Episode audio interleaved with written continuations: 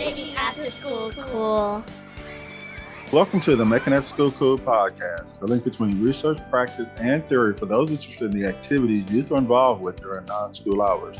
The Making After School Cool podcast is produced by Case for Kids, a division of Harris County Department of Education, and I'm your host, Mike Wilson. According to an article listed on the kidsconnect.com website, a resource designed for parents and educators to enhance students' learning, teaching kids the rules of etiquette provides them with the skills to improve their social networking, provides them with a range of phrases and behaviors which they can use in whatever social situation they find themselves in, and can also set your child up for a lifetime of success. To discuss the importance of teaching youth etiquette is my guest, Darian Lewis. Darian is the Chief Marketing Officer and Chief Operation Officer for the Monica Lewis School of Etiquette. He has over 20 years of experience in business leadership, working with Fortune 500 companies like Enterprise, AIG, American General Life, and Sun America. Darren has the ability to command an audience, which has allowed him to share his thoughts, experiences, and wisdom with audience across the country. Darren, thank you so much for taking time to be our guest on the Making After School Cool podcast. Thanks so much for having me. Uh, let's start off with you providing our listeners with a brief history of the Monica Lewis School of Etiquette. What types of services do you offer, and why did you see a need for teaching students and youth this type of behavior? Okay, sure. Well, it's a kind of long story, so I'll give you the abridged version. So, in 2009, my wife, one night while watching uh, reality TV of all things, she has this epiphany that she needs to start um, a charm school, like a full fledged charm school. And I'm sitting on the couch working, and uh, she comes in and she tells me about she has this idea, and I'm like, "Are you crazy?" I look at her like she has two heads. And um, that night, that Sunday night, she begins to kind of put the plan and, and the pieces together. And um, about six months later, uh, she comes back to me and she says, I am going to do this full time. And uh, pretty much buckle up, Buttercup, because it's going to be a bumpy ride. and uh, so from two, the, the company started actually in 2009. I mean, we've had many challenges. We faced a lot of ups and downs.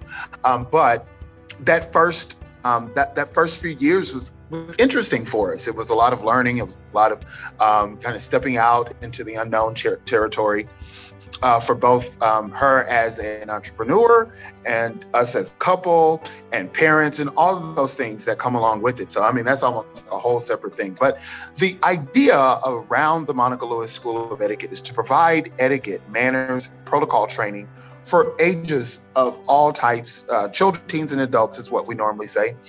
Um, but since that time, since 2009, our company and our mission is expanded. So we not only teach manners and etiquette in the sense of like dining, but it's all lifestyle, all life events.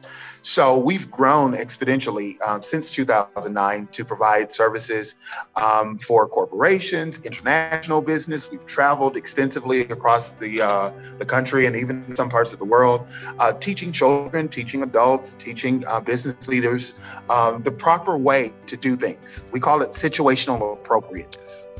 I think that's a great term because I think, you know, people don't recognize that in different environments, different types of behavior is expected. And if you don't have a good understanding of what's the expected behavior for this particular environment, uh, it can be embarrassing for yourself as well as the people who may be hosting hosting something. So, I think that's that's that's a great term to use. Um, the word etiquette is not a common term used in many low income or people of color households. But this skill set is crucial for expanding opportunities for youth. At what age do you think kids should start learning the elements of proper etiquette? Well, see, you know, that's a misconception that um, people of different economic backgrounds or, or, low income, as we would say, don't um, apply the rules of etiquette. When, when that's actually not true. So let me tell you this. Okay, so here's the difference between etiquette and manners. Etiquette is knowing what to do and when to do it and how to do it correctly. Manners is the um, attitude or the expressions or the um, feelings that you display um, that make other people feel comfortable in your presence. So we always say that manners are the uh, Manners are ways to show that you care about the feelings of other people. That's what we teach our students. But what I find is many families across, you know, the spectrum of socioeconomic status practice proper manners. Please, thank you. You're welcome. May I? Yes, sir. No, sir. They practice that across the board many and many times. Etiquette, however, they may not even realize they're practicing etiquette because it's knowing what to do and how to do it correctly. So, like after you brush your teeth, you wash the toothbrush and you put it back in the holder. You know, that's a common etiquette. Or when you um, are walking through a door and someone is following behind you, you hold the door open for them. That's proper etiquette. We may not call it that, but that's exactly what it is. So what we do is we demystify this whole idea that etiquette is only for the elite, but etiquette is for everyone and you apply it every day. But it's it's being aware of what to do, when to do it, and how to do it correctly is what we bring to the conscious the conscious forefront of the brain. What uh, disadvantages uh, for people who are not aware of what's the expected uh, social requirements for a setting? Uh, how does that mm-hmm. affect them when they find themselves in an environment and they're not quite sure uh, how to act or maybe how to dress or even how to prepare for that particular setting? Well, it triggers that primitive response mechanism, you know, that fight, flight, or freeze mechanism. When you don't know what to do, you, essentially either you're going to freeze and kind of, you know, uh, pause and kind of panic silently, or you're going to avoid the situation. That's that that flight or you're going to fight you're going to buck against it you're going to rebel against it. So we what we do is we teach you how to overcome those initial visceral reactions those emotional responses to different things um, and we teach you how to prepare for those moments and we teach you the basic mechanics of what to do. Because i can easily teach you how to do it correctly whether it's at the table and how to properly hold your spoon or how to properly cut a piece of meat. I can teach you all of those things. And once I teach you, I teach you how to make that second nature. It's not the focus of your, you know, experience. It's more um, something that you're doing automatically. So that's the beauty of what we get to do. We get to work more so on the social emotional spectrum of things first, and then we start to teach you the mechanics and the technicality of how to do it correctly. Now, you brought up the social emotional element. Uh, how does knowing the appropriate etiquette help with kids' self esteem and confidence? Oh, it boosts tremendously because when you, it, it, um, it helps you to overcome, like I said, those emotions. It helps you to overcome that pain, that nervousness that you may have, or the feeling um, of that you don't belong you know, everyone at the end of the day wants to feel as though that they belong and they're connected to the experiences and the people around them.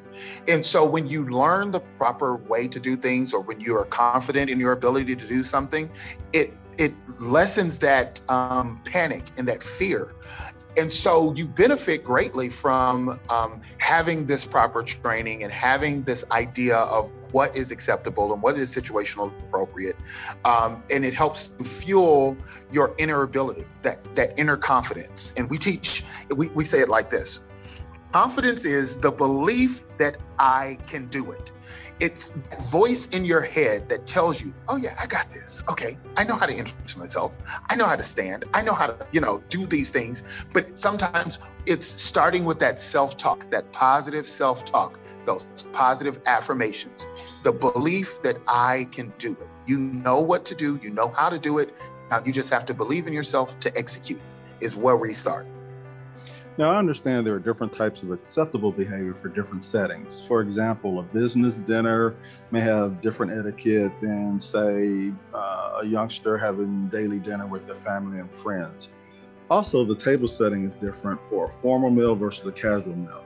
Why is it important for youth to understand these differences, and how can this impact them when they are either applying for a job, applying for mm-hmm. college, mm-hmm. or actually being invited to a formal setting?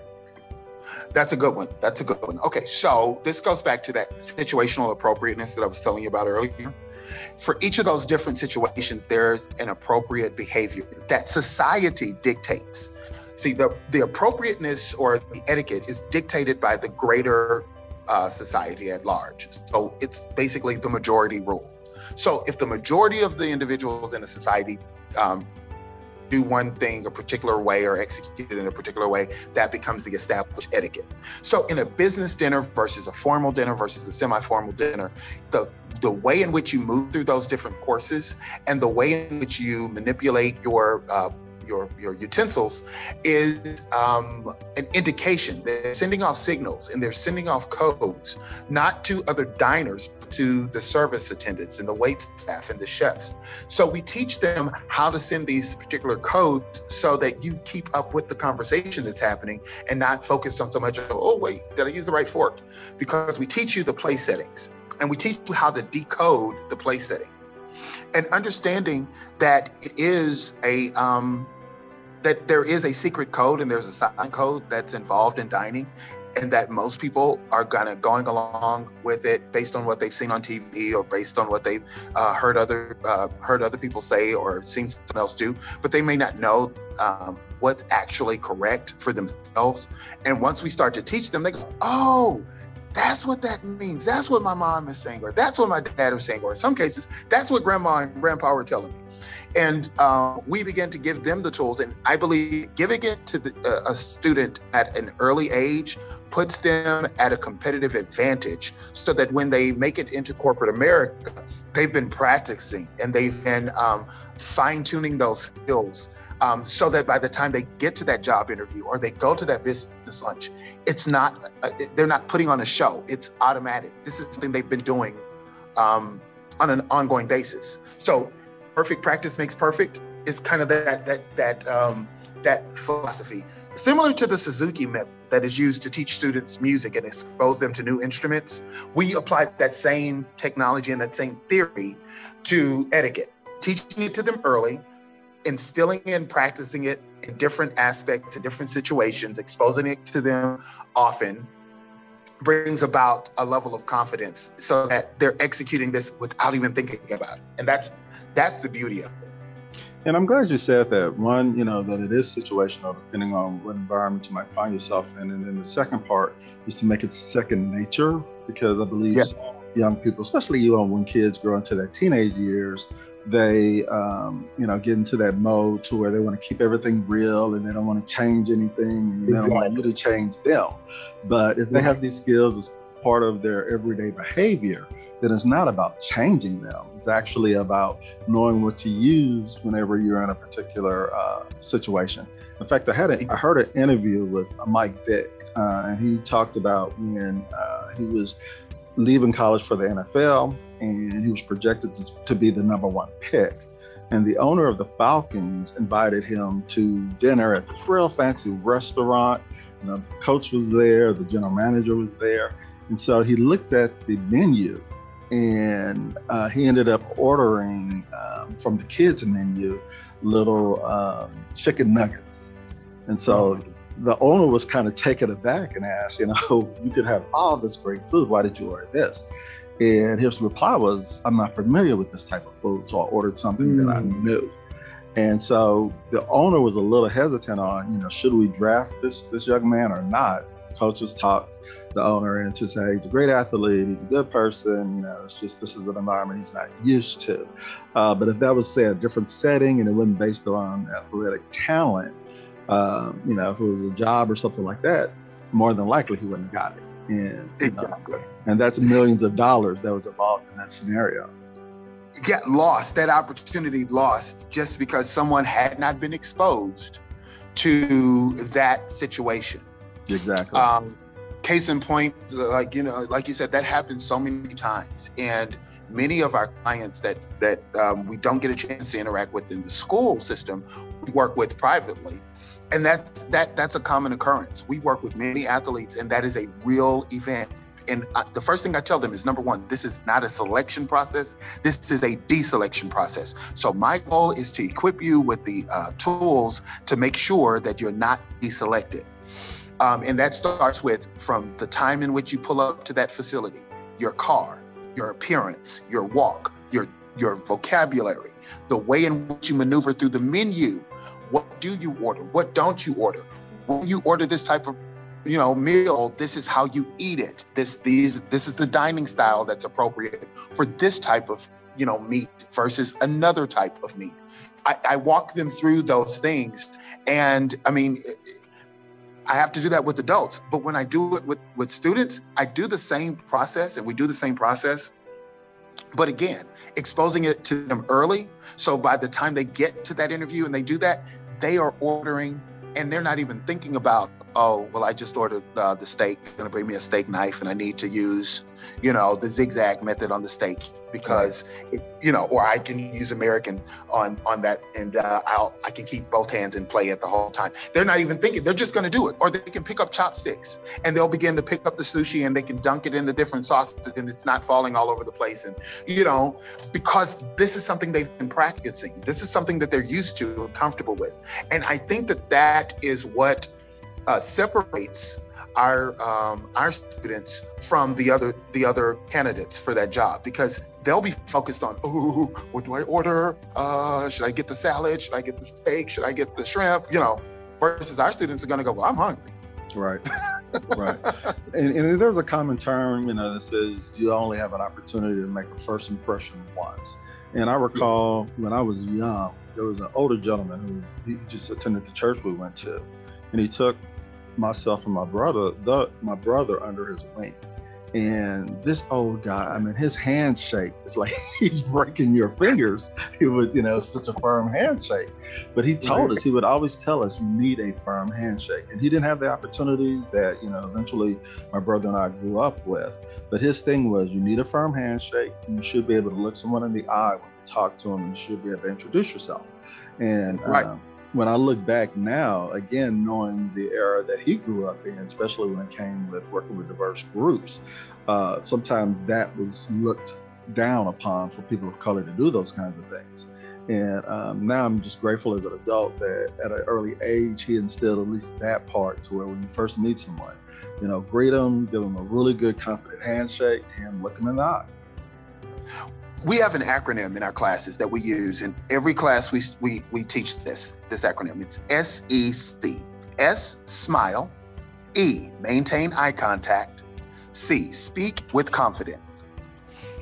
We instill that with every student that comes into any of the classes at the Monica Lewis School of Etiquette. You're gonna learn those basic uh, proper introduction um, tactics because it's a quick way to make a good first impression. You only have six to seven seconds to make a first impression. And once that impression is made, it sticks with that person forever.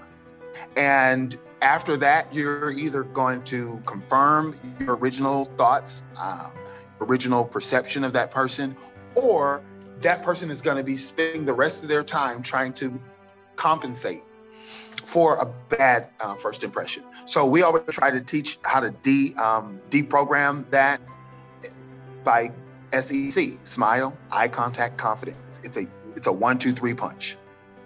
Um, do you have any final comments uh, as we close this particular episode? I think it's so important that uh, young people as well as adults realize that you know we sort of have two parts of our life. We have our private life, which you know whatever is the norm for your private life, that's what it is. But then you have your public life, and that public life expands and can affect so many other people besides just yourself. And so there's certain things you need to know in order to make sure that you're not hurting yourself in public. Uh, so, do you have any final comments before we close? You actually summed it up. You know, understand that there is a every situation in life and every phase of life has an appropriate behavior. And your goal is to make sure that you understand where you are in your life's journey and make sure that your actions are lining up with that station or that place in your life. As a young person going through school, your the etiquette is going to school, completing the work, getting good grades. Going to college, maintaining a good grade level, a good GPA rather, uh, establishing a, a major, and earning a degree. After that, it's all about being a productive citizen in society and obeying the law and being productive, earning an income, and possibly raising a family. But wherever you are in life, there's always an appropriate and an acceptable and an expected behavior and your goal is to always choose to practice good manners every day because it shows that you have respect for yourself and for the others of this society. So, with that, I, I simply say thank you so much for giving us the opportunity to talk about uh, this topic that has become our life's work. um, we are certainly um, so excited and so very fortunate. We consider ourselves very fortunate to be a part of this county department of education and we look forward to uh, working with students across the county uh, to make sure that they are always uh, practicing good manners with confidence. Well we appreciate you for taking some time out. Uh, i definitely would want to invite you know you and possibly monica uh, for some continued dialogue on, on this topic. Yes. absolutely. Making after school. Cool as always, I want to thank our listeners for joining us today, where our topic focused on the importance of teaching youth etiquette. Please join us for future episodes as we continue to explore issues relevant to the out of school time field.